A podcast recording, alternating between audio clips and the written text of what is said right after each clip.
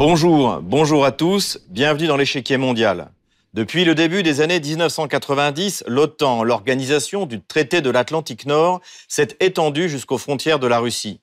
Le conflit en Ukraine a révélé les faiblesses militaires de l'Alliance dans plusieurs domaines. Elle s'est révélée bien plus solide politiquement que militairement, ce dont, paradoxalement, la Russie pourrait se satisfaire.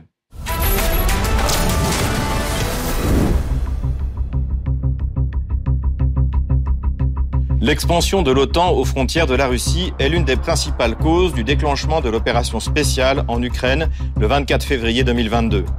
L'organisation du traité de l'Atlantique Nord a été conçue à l'origine comme une alliance défensive en Europe face au bloc communiste. À la disparition de ce bloc en 1991, des changements significatifs interviennent au sein de cette structure militaro-politique. Géographiquement tout d'abord, non seulement elle intègre de nouveaux pays membres issus du bloc communiste, mais sa zone de déploiement ne concerne plus seulement l'Europe, mais le monde entier. Mais le changement le plus radical concerne la nature même de l'alliance. La posture purement défensive laisse la place à une autre beaucoup plus agressive, dont la Serbie est le premier pays à faire les frais. Avec le conflit ukrainien, l'OTAN est à la croisée des chemins.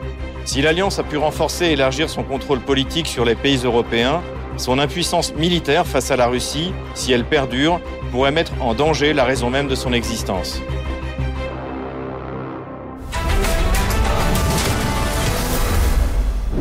Le 1er juin 2023, en Moldavie, le président ukrainien Vladimir Zelensky a déclaré qu'il voulait que l'Ukraine rentre dans l'OTAN. L'adhésion de Kiev parachèverait le plan élaboré par les administrations américaines successives depuis 1991 d'emmener l'Alliance aux frontières occidentales de la Russie. Pourtant, à l'origine, l'alliance fondée en avril 1949 était purement défensive. C'est d'ailleurs le sens de l'article 5 du traité de l'Atlantique Nord.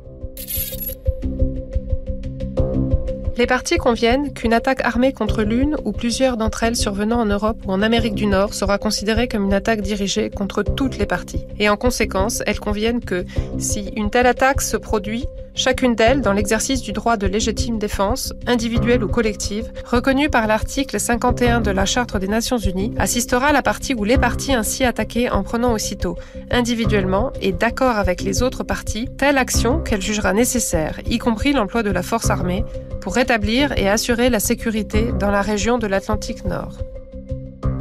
La réponse soviétique fut déclenchée en mai 1954 par l'adhésion de l'Allemagne de l'Ouest à cette alliance. C'est Nikita Khrouchtchev qui établit cette contre-alliance.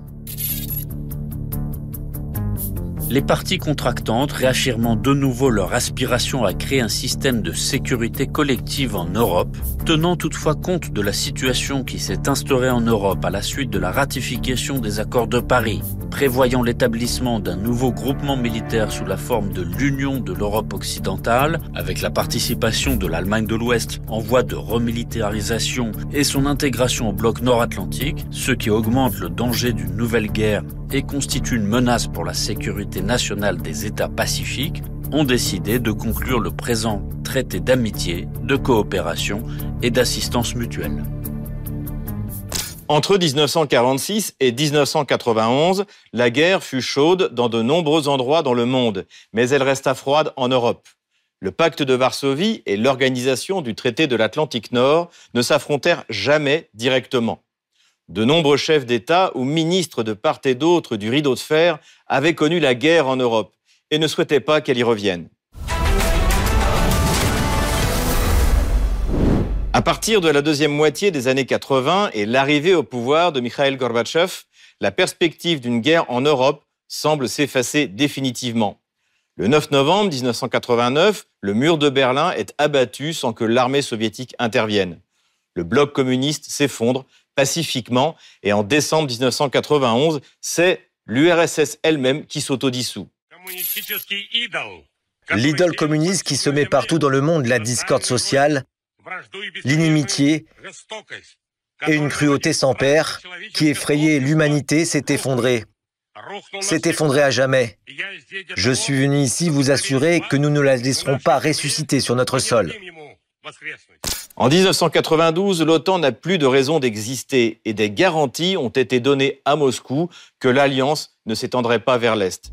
Ces garanties n'ont fait l'objet d'aucun document signé et la Russie de Boris Yeltsin entretient une confiance pour le moins naïve vis-à-vis de l'Occident. À l'image du ministre des Affaires étrangères de l'époque, Andrei Kozyrev, surnommé Monsieur Da, qui considère que la Russie ne doit pas défendre ses intérêts nationaux. L'un des problèmes de l'Union soviétique était que nous nous fixions trop sur nos intérêts nationaux. Et maintenant, nous pensons davantage aux valeurs universelles. Toutefois, si vous avez des idées et que vous pouvez nous suggérer comment déterminer nos intérêts nationaux, je vous en serai très reconnaissant. Ainsi, malgré les promesses faites à Moscou, dès les années 90, le processus d'élargissement de l'OTAN se met en place. En 1997, la Pologne, la Hongrie et la Tchéquie rejoignent l'Alliance.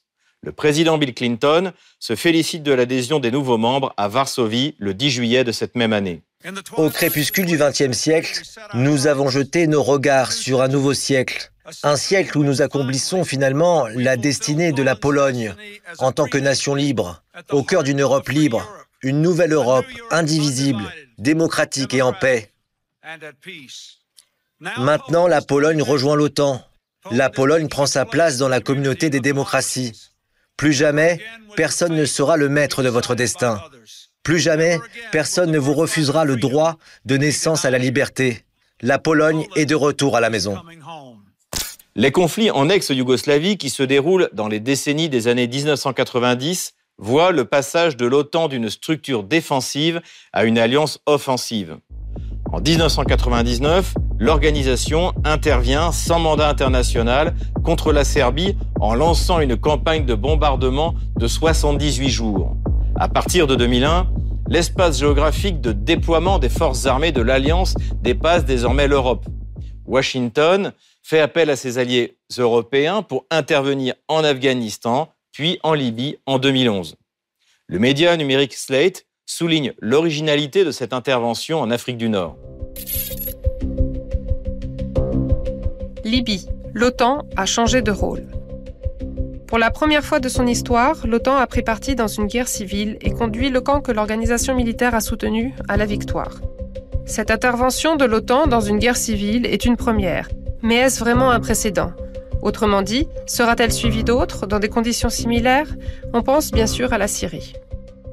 Lorsque Vladimir Poutine arrive à la présidence au début des années 2000, il cherche un compromis avec l'OTAN, comme à Rome, le 28 mai 2002, lors de la création du Conseil Russie-OTAN. J'imagine combien il était difficile de faire ce qui a été réalisé dans des délais aussi brefs. Difficile de surestimer la portée de cette rencontre. Il y a encore peu, compte tenu de son format, et de sa qualité, une rencontre pareille entre des dirigeants de la Russie et de pays membres de l'OTAN aurait été inimaginable. De nos jours, c'est devenu une réalité. Une réalité qu'ont permis un travail commun acharné et l'aptitude à un dialogue engagé et tout à fait ouvert. Cependant, le poids politique de l'OTAN en Europe devient de plus en plus pesant. L'Alliance intègre progressivement les pays baltes, puis d'autres petits États comme l'Albanie, la Croatie ou la Macédoine du Nord. Politiquement, le traité de Lisbonne intègre de l'Alliance au sein des institutions de l'Union européenne. Ainsi, l'idée d'une défense européenne indépendante de Washington disparaît définitivement avec l'adoption de l'article 42 du traité. La politique de l'Union au sens de la présente section n'affecte pas le caractère spécifique de la politique de sécurité et de défense de certains États membres. Elle respecte les obligations découlant du traité de l'Atlantique Nord pour certains États membres qui considèrent que leur défense commune est réalisée dans le cadre de l'organisation du traité de l'Atlantique Nord, OTAN, et elle est compatible avec la politique commune de sécurité et de défense arrêtée dans ce cadre.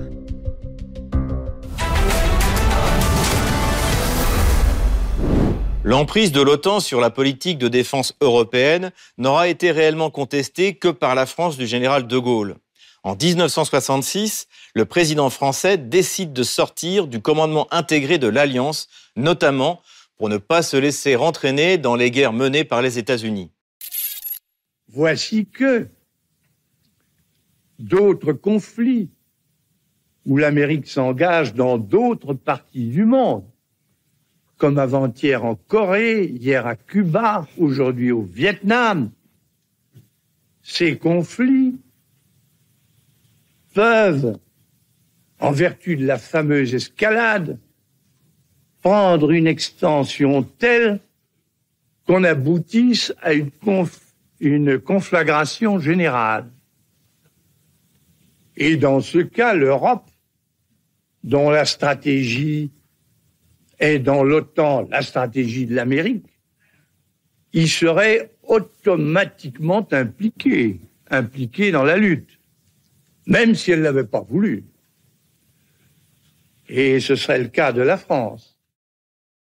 Cette décision déplaît fortement à une partie de la classe politique française, notamment au président de la Fédération de la gauche démocrate et socialiste, François Mitterrand. Je pense notamment que vouer la France à quitter d'une certaine manière le bloc atlantique sans avoir pour autant préalablement défini une politique nouvelle précise à l'égard des pays de l'Est et surtout en ayant négligé toute politique européenne quand vous n'avez pas tout fait pour la détruire, alors j'ai le sentiment que nous avions raison lorsque nous disions que votre politique était celle de l'isolement nationaliste. En 1981, François Mitterrand devient président de la République française et lance discrètement le processus de réintégration de la France dans le commandement intégré de l'OTAN. Ce processus sera poursuivi par Jacques Chirac et achevé par Nicolas Sarkozy, comme l'explique Le Figaro en mars 2009, au moment où la France franchit le pas. Quand Mitterrand déjà négociait le retour dans l'OTAN. Le retour dans l'Alliance a bien été amorcé sous François Mitterrand. Depuis le début des années 1990, la distance établie par De Gaulle s'est réduite comme une peau de chagrin. Chef d'état-major des armées françaises de 1991 à 1995, l'amiral Jacques Langsade voit un autre tournant au moment de la guerre en Bosnie, lorsqu'est instaurée une zone d'interdiction aérienne en 1993. À partir de la présidence de François Hollande en 2012, la France aligne totalement sa politique étrangère sur celle de l'OTAN, c'est-à-dire de Washington. Lorsque le président Emmanuel Macron critique l'Alliance, ce n'est plus pour son interventionnisme tous azimuts, mais au contraire pour lui reprocher de ne pas en faire assez, notamment en Syrie en novembre 2019. C'est quoi l'article 5 demain? C'est-à-dire que si le régime de Bachar al-Assad décide de répliquer la Turquie, est-ce que nous allons nous engager? C'est une vraie question. Nous nous sommes engagés pour lutter contre Daesh. Le paradoxe, c'est que la décision américaine de retrait du nord de la Syrie et l'offensive turque dans les deux cas ont un même résultat. Le sacrifice de nos partenaires sur le terrain qui se sont battus contre Daesh, les forces démocratiques syriennes. En effet, Aujourd'hui, la contestation au sein de l'OTAN vient d'autres membres qui entendent privilégier leurs intérêts nationaux face à ceux de Washington. C'est le cas de la Turquie qui s'oppose à l'adhésion de la Suède et également celui de la Hongrie qui refuse notamment l'entrée de l'Ukraine dans l'Alliance, comme en avril 2023. Quoi? Orban se montre négatif sur les espoirs de l'Ukraine concernant l'OTAN.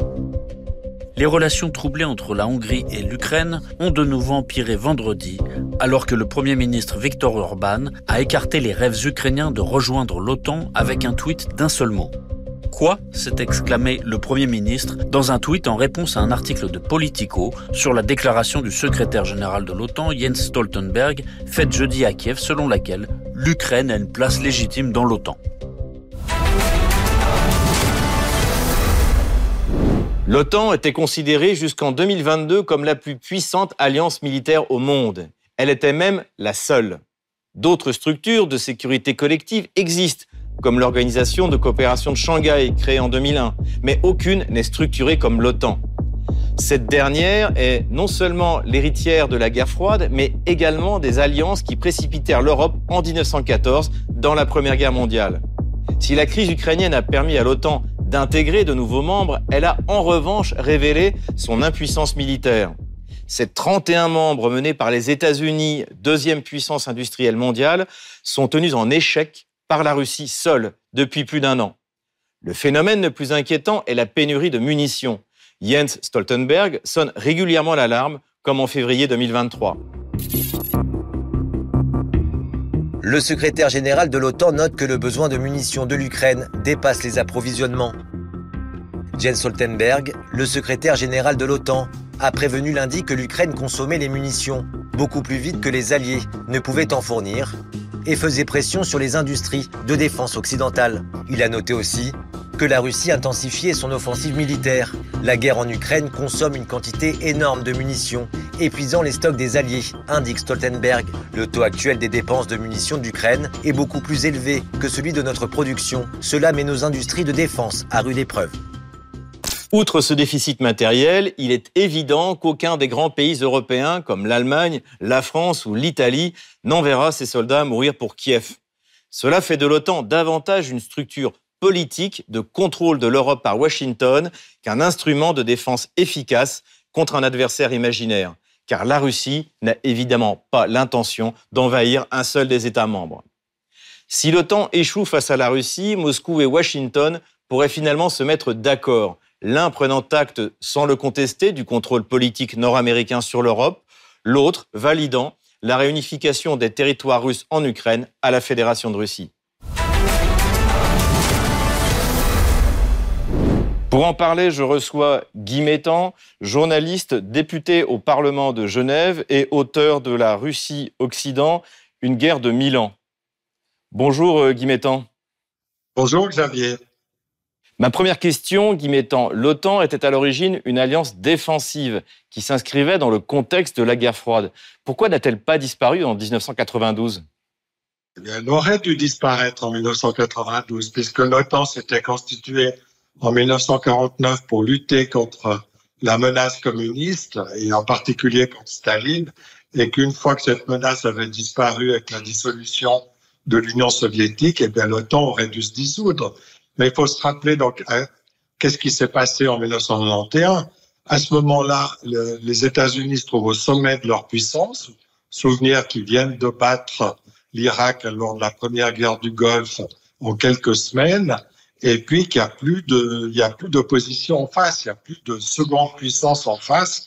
Et c'est précisément à ce moment-là, en 1992, Bush proclame au mois de janvier dans son discours de l'état de l'Union que les États-Unis ont gagné la guerre froide. Donc les États-Unis se sentent euh, justement tout puissants et c'est là que commence euh, leur, leur nouveau rôle unipolaire. D'ailleurs, le terme d'unipolaire, de puissance unipolaire a été inventé par Charles Crantamer à la même époque, les États-Unis vont entrer dans une sorte de double jeu parce qu'à partir de 1992, ils vont d'une part jouer euh, la puissance bienveillante et pacifiste en proposant par exemple que l'OTAN fasse un partenariat pour la paix. C'est le début du partenariat pour la paix. C'est aussi le début du Conseil Russie-OTAN pour dire qu'au fond, euh, pour gérer et faire semblant de, de, de, de mettre euh, la nouvelle Russie de Yeltsin comme particulière, comme partenaire privilégié dans les discussions sécuritaires. Puis d'un autre côté, eh bien, dans la même année, c'est la doctrine Wolfowitz, donc du secrétaire d'État adjoint à la défense, qui proclame que la mission des États-Unis, c'est de rester ad infinitum la puissance hégémonique dans le monde, de devenir cette puissance et de, de conserver cette position. Ensuite, ce sera repris par Brzezinski. Donc, on a un double langage pacifiste à l'égard de ceux ou apaisant à l'égard de ceux qu'on veut se concilier, puis en même temps terriblement agressif avec cette doctrine Wolfowitz. Donc l'OTAN, pas question de dissoudre l'OTAN dans ces conditions. Les néoconservateurs insistent sur le fait qu'aucun accord n'a été signé entre Washington et Moscou au sujet de la non-expansion de l'OTAN. Est-ce que cet argument vous paraît justifié? Alors, d'un côté, c'est vrai, ils ont raison de le dire parce qu'il n'y a pas eu d'accord écrit. Et puis de l'autre côté, il y a quand même eu des garanties orales et des garanties personnelles qui ont été consignées dans des documents diplomatiques euh, et qui ont été données donc à l'époque à, à Gorbatchev confirmé par l'ambassadeur des États-Unis, Jack Matlock, donc à l'époque, et confirmé par Helmut Kohl.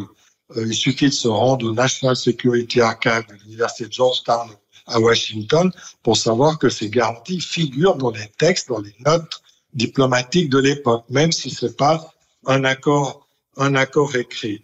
Ce qu'il faut savoir, c'est que même sous Yeltsin, qui était pourtant très vassalisé par les Américains, ben même Yeltsin, euh, deux ans plus tard, en 1994, avait protesté contre la velléité de l'OTAN de s'étendre euh, en Europe de l'Est, justement, contrairement aux garanties qui avaient été données à Gorbatchev, euh, en accueillant la Pologne, euh, la, Tchéquie et la Hongrie, notamment, qui deviendront membres effectifs en 1999.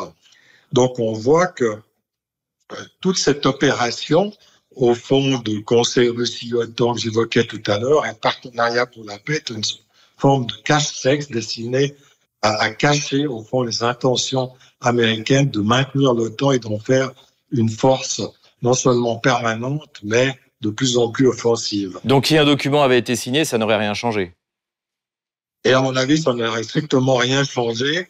Ça aurait rendu la tâche plus compliquée pour les Américains, parce que du moment qu'il y avait un document signé, il aurait fallu prendre plus de précautions.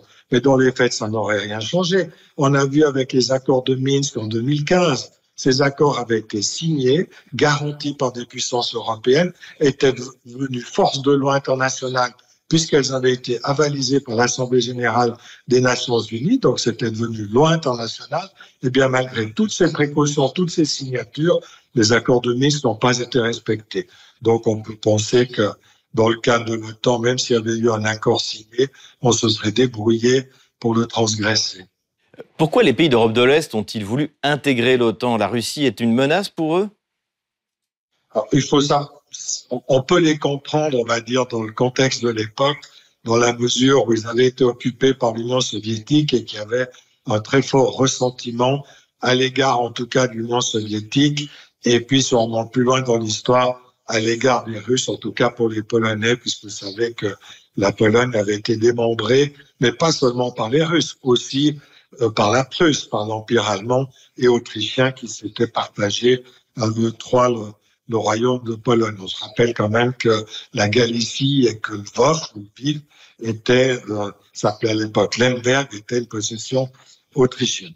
Donc ça peut expliquer cette préoccupation, mais en, en, en, en même temps, euh, ce qui est tout à fait euh, ce qui est tout à fait étonnant, c'est que c'est pas non plus une volonté populaire qui est exprimée dans ces, dans ces pays. C'est une volonté venue d'en haut et on a essayé d'accompagner ou de justifier cet élargissement de l'OTAN en investissant massivement dans des ONG, c'est tout le, la, les fondations Soros, par exemple, euh, l'UZ et toutes les fondations américaines, euh, celles pour le soutien de la démocratie, etc., qui ont massivement été investi dans les sociétés civiles, qui ont aussi provoqué des révolutions de couleur, comme celle de Maïdan, pour provoquer des renversements de régime, parce que quand ces régimes étaient hostiles à l'appartenance à l'OTAN, qu'est-ce qu'on fait? On a on a essayé de les renverser par tous les moyens, soit le soft power, soit des révolutions provoquées, pour mettre en place des élites favorables à l'OTAN.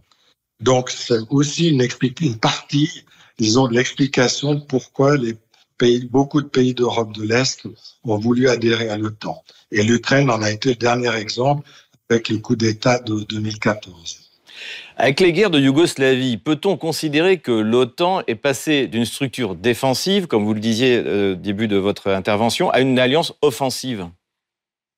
Oui, euh, si vous regardez l'évolution de l'OTAN pendant ces 30 dernières années, depuis la disparition de l'Union soviétique, on a eu une première phase dans les années 90 où je dis on a essayé de, jouer double jeu, se présenter sous une forme pacifique, bienveillante, de, partenariat pour la paix et autres bivesées de cette sorte. Mais en même temps, on a fait aussi constamment évoluer la doctrine de l'OTAN. Si on regarde la nature des sommets de l'OTAN depuis le début des années 90, on voit que cette doctrine évolue de plus en plus pour à la fois la faire évoluer géographiquement, c'est-à-dire de la faire sortir de la zone de l'Atlantique, l'Atlantique Nord, pardon, pour la faire euh, s'intéresser à la Méditerranée, au Moyen-Orient, euh, etc. Donc expansion géographique hors de la zone Atlantique Nord, qui était son but premier, puis en même temps en développant des doctrines de plus en plus offensives. On est passé peu à peu, subrepticement, d'une alliance défensive à une alliance purement offensive. Et la première grande manifestation, cette évolution, a été le bombardement, pardon, de la Serbie en 99. Puis tout le reste a suivi. L'invasion de l'Afghanistan, la deuxième guerre d'Irak, la Syrie, la Libye, etc. Donc, euh, ce processus a été mis en place à cette époque et s'est étalé sur, sur 30 ans. Merci Guy Merci à vous. Je rappelle que vous êtes journaliste, député au Parlement de Genève et auteur de Russie-Occident, une guerre de mille ans. Comme d'habitude, on termine notre émission avec vos questions que vous nous posez sur les réseaux sociaux, Telegram ou Odyssée, avec le hashtag Ichikier Mondial RT en français. Première question envoyée par Dominique.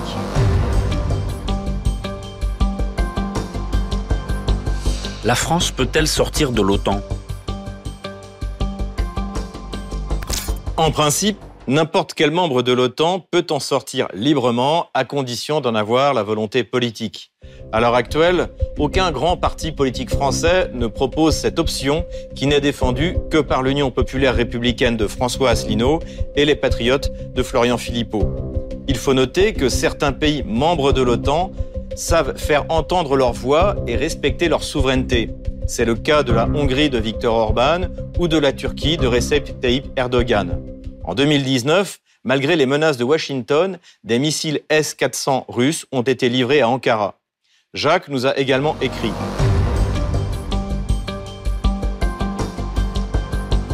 L'entrée de la Finlande et de la Suède dans l'OTAN peut-elle changer la donne avec la Russie? Pas réellement dans la pratique, car les deux pays coopèrent militairement avec l'OTAN depuis de nombreuses années.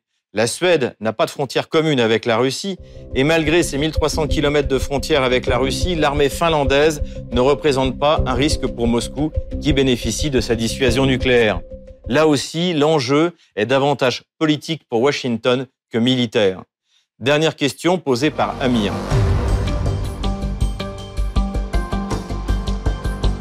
Pourquoi l'Ukraine ne rentre pas dès maintenant dans l'OTAN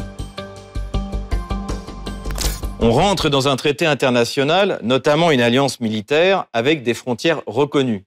Or, les frontières revendiquées de l'Ukraine ne sont pas reconnues par la Russie, qui a même réunifié cinq régions, la Crimée, Donetsk, Lugansk, Zaporozhye et Kherson, à son propre territoire.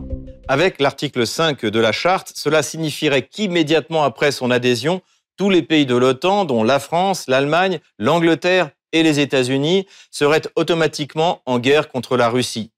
Merci beaucoup de nous avoir suivis. Rendez-vous la semaine prochaine pour un nouveau numéro de l'échiquier mondial. À bientôt sur RT en français.